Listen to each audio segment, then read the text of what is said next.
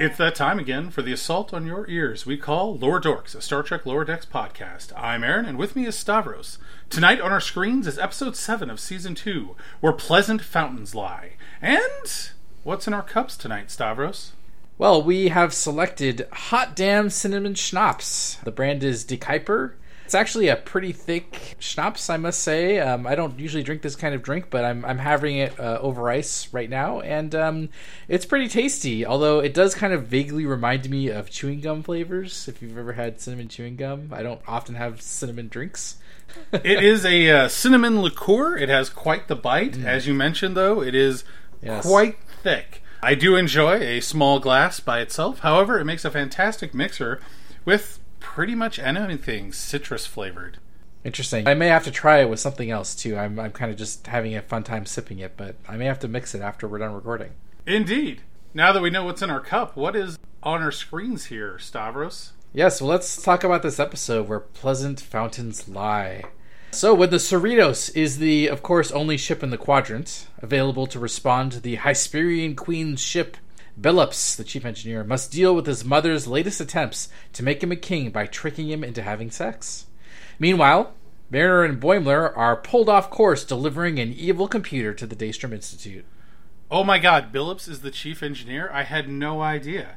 Thank you for filling in our listeners at home. I mean, you know, they never never say his name, but I know he's your bro. Two seasons in, no idea. I'm sure our listeners were just as clueless. Well, you know what? Now they know. But yeah, fantastic. We're finally getting a Billups episode, and once again, I know the dynamic duo of Billups and Rutherford are teaming up. Are you so excited? Oh yeah, and I like the fact that Tendi's on board for it too. Uh, that's right. Tendy sent him along. I was confused a little bit by that, but you know what? You need a bromance. True, I have true, to give it true, to you. true friend, Tendi. I don't know about that. She'll exit the friend zone eventually. I I believe in it. It's going to happen. No such thing as the friend zone, my friend. well, you know, I wanted to first cover the episode title. Um, for those of you who don't know at home, where Pleasant Fountains Lie is actually a Shakespeare reference. Shakespeare has a poem called Venus and Adonis, and in that is uh, where that line can be found. Actually, a quite lewd reference, no less. Yes, yes, indeed. It's it, it certainly fits the uh, the episode. But you know what? I I fell into a deep dive doing research for this episode. So you know what? We're just going to talk about what the, this poem is about. So, in case you didn't know, Venus is the goddess of love in Greek mythology, and Adonis was a very attractive mortal she comes to visit him. She sees him, and he's like, "Wow, that Adonis is super hot." And she comes down to visit him, but you know what? Adonis is just super into hunting. She's like, "You know, please stay," and he's like, "No, you're just lusty for me. You don't actually love me." Funny story. He actually tries to leave on his horse, but then his horse falls in love with another horse. So, so is what you're out. saying is that uh, Adonis is uh, attempt to be seduced by all the wondrous things in the world but he only cares for hunting. Much like That's a certain correct. chief engineer only cares for circuits and silicon. Yeah, that's right. But yes, in the in the poem, Adonis finally leaves to go hunting, but the wild boar he's hunting gores him and he bleeds to death. Venus finds him and he's bleeding to death. Venus gets very sad and says that you know what, from now on, love will be accompanied by the possibility of grief and sadness and she goes back. Well, I mean, so yes, that's the whole story. It, seems like it already was. I mean, that that kind of is what happened in the story. Um, yes, like, I see. I see how you put that together. Yes, yeah, yeah. that was the moral of the story. I, I feel like Venus is kind of you know late to the party here and taking claim for something she didn't invent. yes, but anyway, so the line specifically, the full line is. So at, at this point in the story, oh, Venus boy. has gotten Adonis to kiss her, but not but he's not really interested in anything else.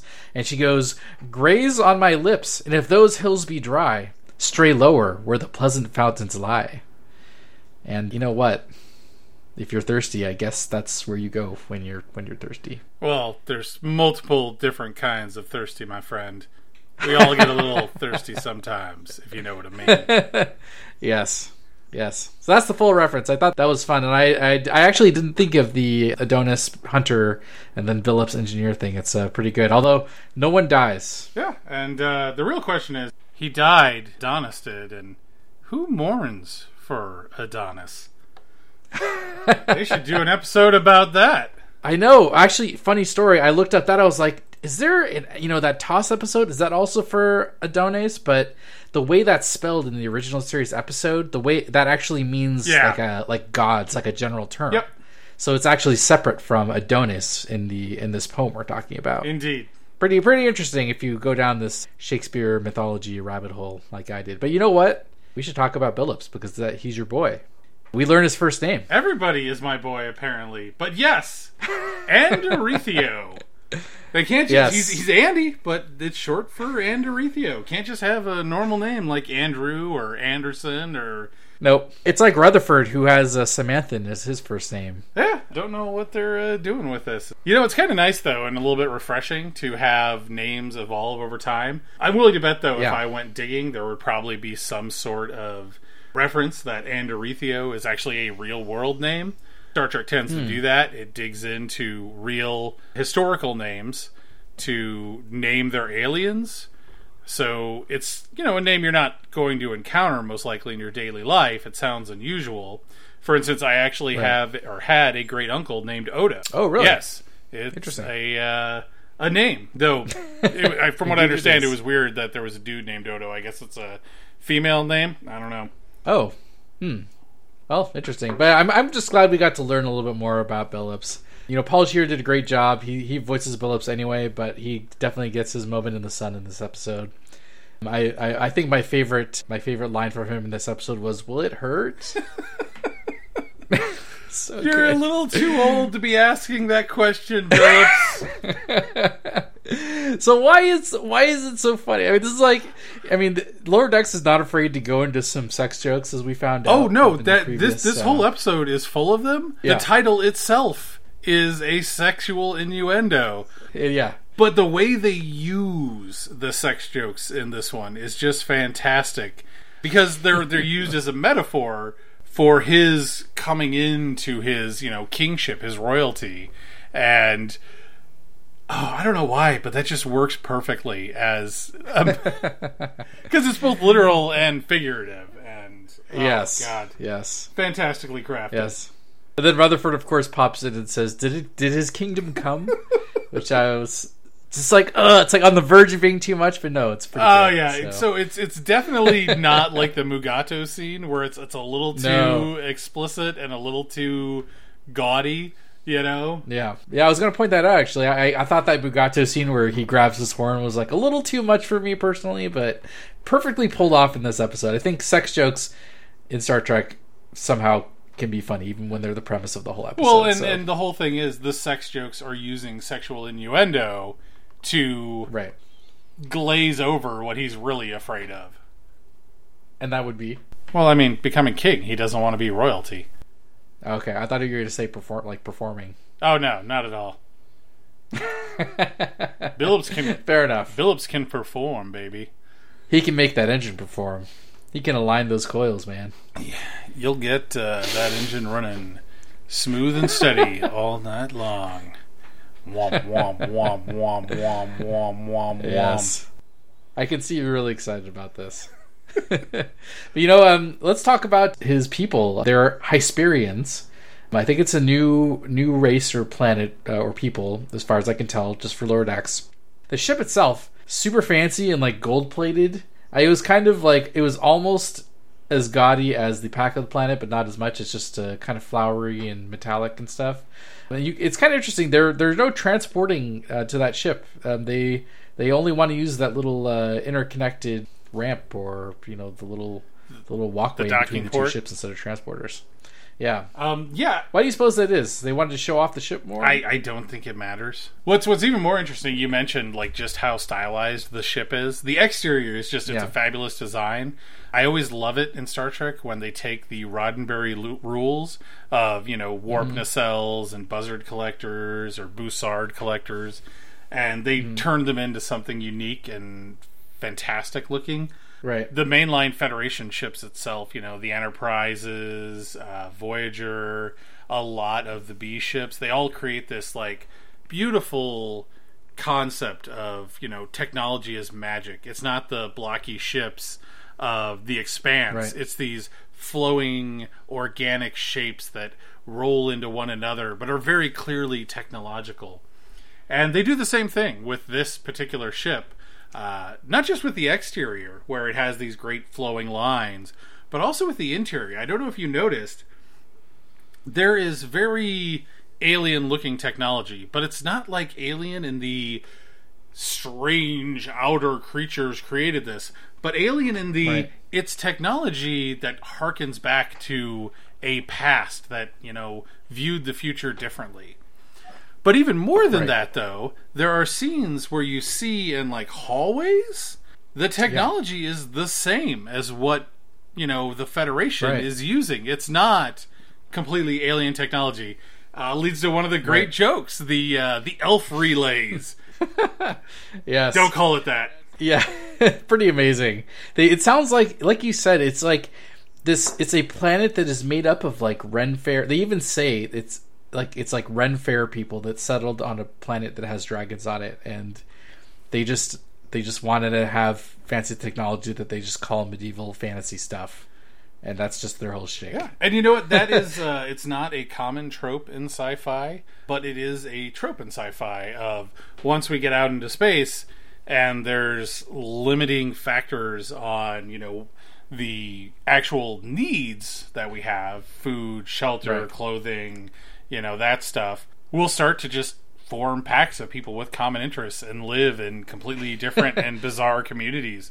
yeah. You even see this. Yeah, you even see this in that TNG episode, Up the Long Ladder, Yes. where the people are living as if it were, you know, what the 1800s. 18, yeah, yeah. You Is see, it the Irish people? yes, the the low tech and the high tech people who Yeah, yeah. came from like the same colony ship or something. Mm-hmm. But you also see it with the people who live on the cloaked planet. I think you see it a little bit in well throughout all the series where people have just divergent societies because they separated off from their baseline society to live however they want to live. You know, I was thinking like, why why is this a thing? And it's got to be a connection with the episode title. Like there, you know, it's a Shakespeare reference. Um, a lot of the episode is drawn along the the lines of the poem. It's got to be, you know, the Ren and Fair people is, be, you know, because of the Shakespeare reference. That's just that's just got to be it. That's that's the only thing I can think of. Yeah, well, I mean, the the I think it all works together. The Shakespearean reference, the old timiness of uh, the big thing people always associate, you know, uh, Renaissance festivals with like their medievalness of them, but they're they're the Renaissance. Right. You know, the same time that we were evolving into modern culture. Shakespeare himself wrote a lot about this era, and I'm not sure he was actually a Renaissance poet per se. Uh, my history isn't that great, but the title itself is just a reference, obviously, to Billups's plight. Right. But then, you know, they weave that into the Ren Fair planet and her people. And you know, there is one shot where Tendi is researching Rutherford's disappearance, and you get a close up of the uh, schematic of the uh, Hesperian ship.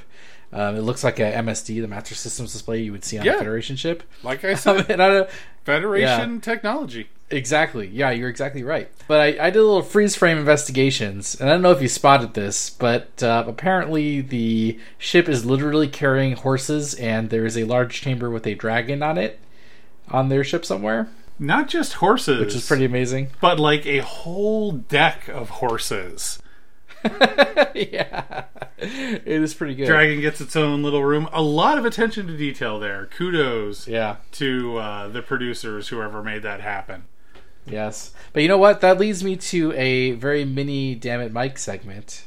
Damn it, Mike McMahan. You telling us that these people are from a planet with dragons, and the schematic shows dragons on the ship, but do we see any dragons in this episode? No!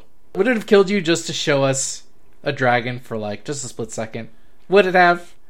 You could show us the damn dragon. You know, usually you're just going on about some nonsense during these damn it Mike segments, but I'm on your side on this one. I, I think we need to see more of Hesperian. I think we need to see the dragons. Yes. We need to see their whole culture and us the society. Hopefully this becomes like a recurring Lwaxana Troi episode and she'll yeah. come back in the next season. Yeah, it could be. I mean, there's endless opportunities to try and get Billups to bang someone. Yeah. but speaking of that, the the royal guards try and you know seduce him um, into becoming king, which of course, is a thing. But I mean, those guys have a very specific skill set. Yeah. It's a, a little little you know. dark. Trained from birth to skip foreplay. Super, what does that mean? super subtle implied darkness right there. oh man, I'm not sure if we need to di- yeah, want to dive into that because it just on. gets a little dark.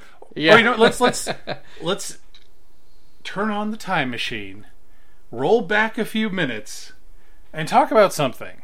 Speaking of banging and mothers, okay, I noticed it's interesting. Uh, so yes. Billups's uh, voice actor is uh, Paul Scheer. Right. Mm-hmm. So the woman that played his mother is one uh, June Diane Raphael. Okay. Who apparently is married to Paul Scheer. I'm not sure the message they're trying to send. Oh no! but I suspect Heinlein would approve. That is amazing. I mean, it's cool that Paul got his partner to come in, but is this really the relationship they wanted? But also, it's hilarious. I think we'll be just fine with if, if she makes a return appearance.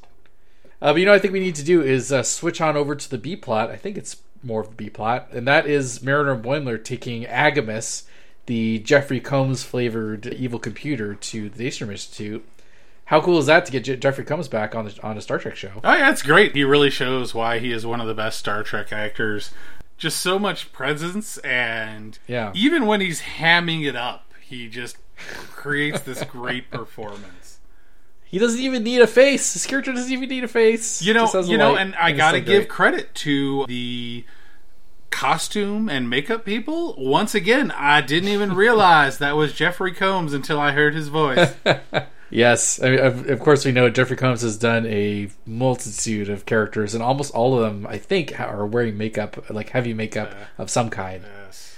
It was great. He he makes it a hilarious and kind of menacing enemy. Luckily, Boimler is there to uh, to to thwart his plans. So, despite the situation that they get in, yeah, another evil robot to contend with for our hero kind of funny, like a couple things involving Agimus. I, you know, I have a one year old kid, and when Boimler like constructed like a little baby carrier to put uh, in, I thought that was uh, pretty hilarious.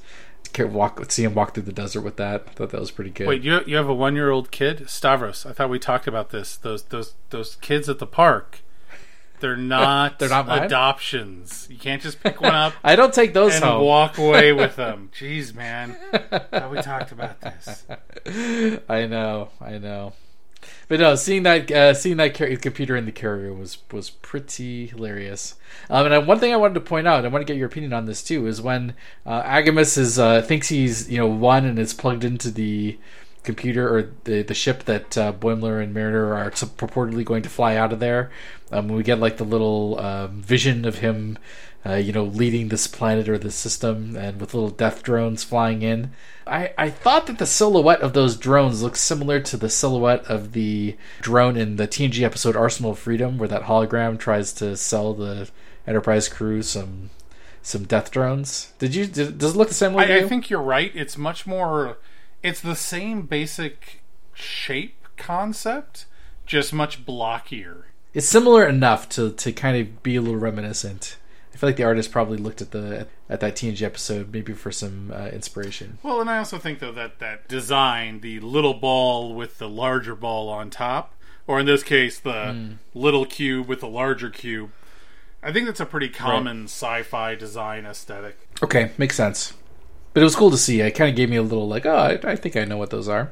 Indeed. But yeah, the final scene when the Agimus gets put into the Daystrom Institute like wall of self-aware megalomaniacal computers. Pretty good, pretty good ending to the episode as well. I had to, I had to appreciate that. That was like some kudos to the writers there. I'm a little concerned if any, if anything bad ever happens at the Daystrom Institute, like you know, security fails in some way. I'm a little worried about that, especially when you put them all in one place feel like the whole network. The the one thing I loved about it is they stick him in the box, right, or in his cubby, and right. then they do the pan back, and before that, you can already tell that there's other robots here, and right. it's just him talking. And at first, you're like, oh, this is going to be like an Indiana Jones scene, right, where they pull out and right. reveal the giant facility, and I'm like, ah, it's been done, and then the machines start talking to each other Oh, so good. Such great comedy there as they all argue over who's going to rule. and like I said, if they all escape, they'll all network together and may the, the strongest computer personality win. I hope it's Jeffrey Combs. but you know what? In this B plot, I, what I wanted to talk about um, a lot is how Mariner and Boimler interact on a character level. So um, as you know from watching the episode, Mariner actually foils Boimler's assignment, like a combat assignment, basically, to go clean up some centipedes or something. Yeah. Um, she just she totally pulls him off this assignment by just talking to Ransom, and we kind of get a lot of Mariner thinking she is still kind of Boimler's babysitter here, um, and that's despite all everything that we've done this season so far. Um, you know, of course, Boimler kind of resists and pull you know kind of pulls a fast one on her at the end but i'm not sure i really like how mariner is dealing with him. Like they're the same rank. Should she should she be doing this you know? It's it i'm not a big fan. Well you know it's it's characterization right? Sure. You just don't know her true motives. Did she do it because she's afraid that he'll gain prestige from the mission and eventually abandon her? Did she do it because she still views him as a wet behind the ears puppy who needs her protection did she do it yeah. because she's insufferable? Insufferable. but the thing I yes, do want to mention though is that this is fantastic because she basically did the exact same thing she called Tendi out for doing in the last episode. yeah, completely, completely. But um, I mean, it, it all ends okay. I mean, the one thing I, though, like Boimler's gambit with with Agimus thank God it worked out because uh, you know I, I wasn't really sure where they were going with this, and especially when he stuns Mariner. I don't think Mariner would ever shoot Boimler on purpose. She, she's already stabbed him. I mean, what's the diff? Yeah, that's true. Although she was hammered when that when that happened. It's so. no excuse, man. Trust me. I have uh, a couple of court findings that illustrate that perfectly. Oh dear. I, I, won't ask anymore. Speaking of which, uh, we may need to skip next week. I've got some community oh, service dear. to take care of. Awkward. Yeah, maybe a good idea. but uh, you know, Boimler actually does show development here. I mean, he's he's kind of whiny and show offy about his time on the Titan, but I feel like he's getting more competent. Like, gone are the days of Boimler being completely incompetent on the um, in that first season episode when they're tracking the Klingon general through the uh, planet districts. I mean, he seems more, you know, he finds the food, he manipulates Agimus into doing what they want. So I'm glad to see some development there. For yeah, yeah, he's growing increasingly like genre savvy and yes, uh, increasingly confident. So yes, the question is though, you know, where does this go? You can only go so far before you run into a Scully situation where, hey, you've met aliens. 50 times. Why don't you believe? Yeah, and I think this is all going to come to a head at some point with his transporter duplicate. I hope we see that happen during this season. I really want to uh, get that resolved. But yeah, cool to see character development there. Let's see what else. And there's a, there's a bunch of little things I wanted to bring up. Um, the the uh, push up glasses on the bridge of my nose, nerd. You know, there the, uh, there's a scene at the at the beginning of the episode where Boimler's clean, cleaning his phaser rifle, and Mariner's like, "Oh, what's the difference between a phaser rifle and a regular phaser?" And he's like, "Oh, it, it takes two hands." But you know what? We get we get yeah, uh, it's descriptions of other shows about explained. What, yeah. There's a DS9 episode where Kira like dissects features of the Federation phaser rifle, yep. and it apparently has fancy tech stuff like multiple target acquisition and gyro stabilization. Yes. So there are some differences there, Mariner. Yeah. Just just pointing that out. Well, it's like I always say. Why would you want a phaser, or why would you want a phaser uh, cannon when a phaser rifle is enough to destroy a building? The real question is That's true. Why would I want to destroy a building when I can mm. destroy a whole city? How many uh, shots on setting 16 can a phaser really do before it's out of juice? Seven. uh, let's see what else. There's a couple other fun little things. One thing I, I want to ask you if you noticed. So there's the shot when Tendi finds out that Rutherford is probably dead and she's in sick bay, but and she like turns and looks out a window towards uh, the Hesperian ship. Is there is there always been a window in sick bay, or is this just a thing that they just threw in to accommodate the plot? You know, I don't think we've ever seen all of sick bay in one shot, and for all we know, this is a different sick bay. why would a ship not have mm. multiple medical facilities? It could be. It's something I'm gonna have to pay attention to now, just like sensors. I'm always gonna be looking at, at the uh, sick bay set to see if um, there's. Don't don't look too closely, man. It just gonna drive you mad. uh, one other cool thing I found when Captain Freeman is uh, reviewing the pad with Rutherford's name on it for the deceased, and Queen and the Queen's name is on there as well. If you freeze frame, because of course I did, the last name on the list is L. Playa P L A Y A and it's, I, I it's lute player, isn't it? Oh my yeah, god! Yes, that's amazing. it's the lute player that's he's jamming the comms in the Hesperian ship by playing his lute, and you see him in the very next scene when Rutherford tries to call Billups. Oh man, I that was amazing. Did not even pick up on that. That is awesome. it is certainly a cool little detail. Yes, I do want to point out though that like as she's like looking at the screen, she taps the photos to mark them as dead. Man, that's a cold design feature. It's so dark. you, you f- it's like a little X over Rutherford's you face. You feel like there wouldn't be like just a list of people you pull up and click on them to show that they're dead. I feel like there would be more to it.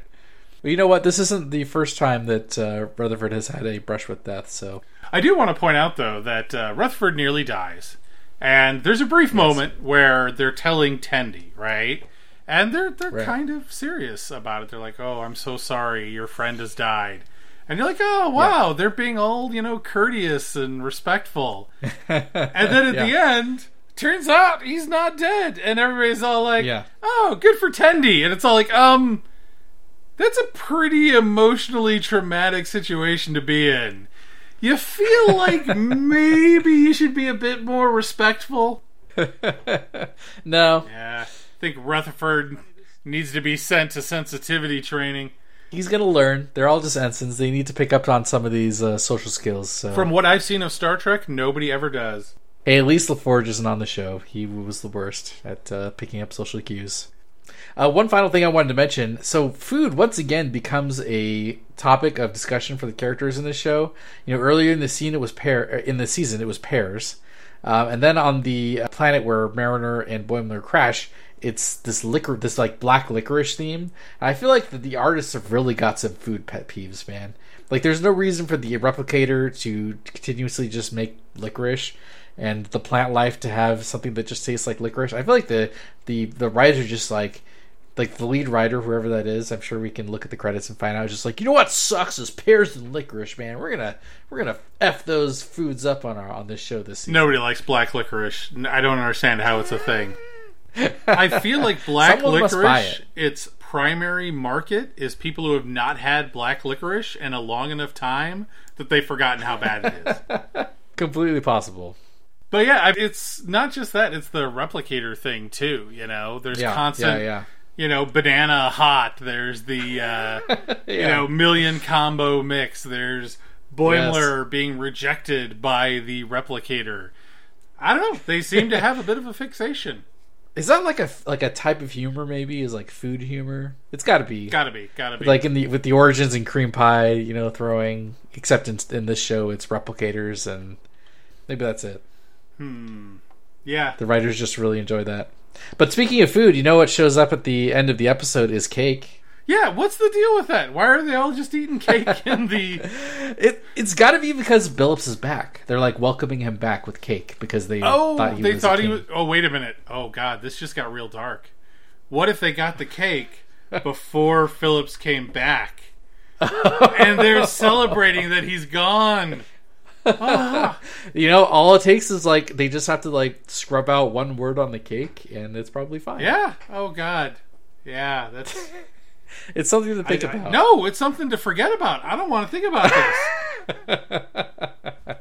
yeah, but lots of fun little details to either remember fondly or to forget about entirely. So, do you have anything else you want to cover, or are we are we out of things to talk about? Yeah, no, I think we've talked about. I mean, we hit on the cake that doesn't make any sense. We hit on the weird Billups and his mother relationship. Yes, Tendi being traumatized, and yeah, I'm not even going to mention the last thing we hit on. I, I think we've talked about everything I was interested in in this episode, except Jeffrey Combs. But we would have to do a whole episode oh. to talk about his amazing performance. I think so. Maybe after season two. Maybe. If that's the case, then I guess it's uh, time we shut this thing down and put our cups up for the week. But of course, Indeed.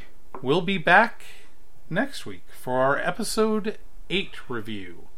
In the meantime, you can follow us on Twitter at Lower Dorks, or if you're so inclined, you can seek out a distant Ren Fest and find two gentlemen cosplaying sci fi cosplayers cosplaying Renaissance Festival goers. It's us, right?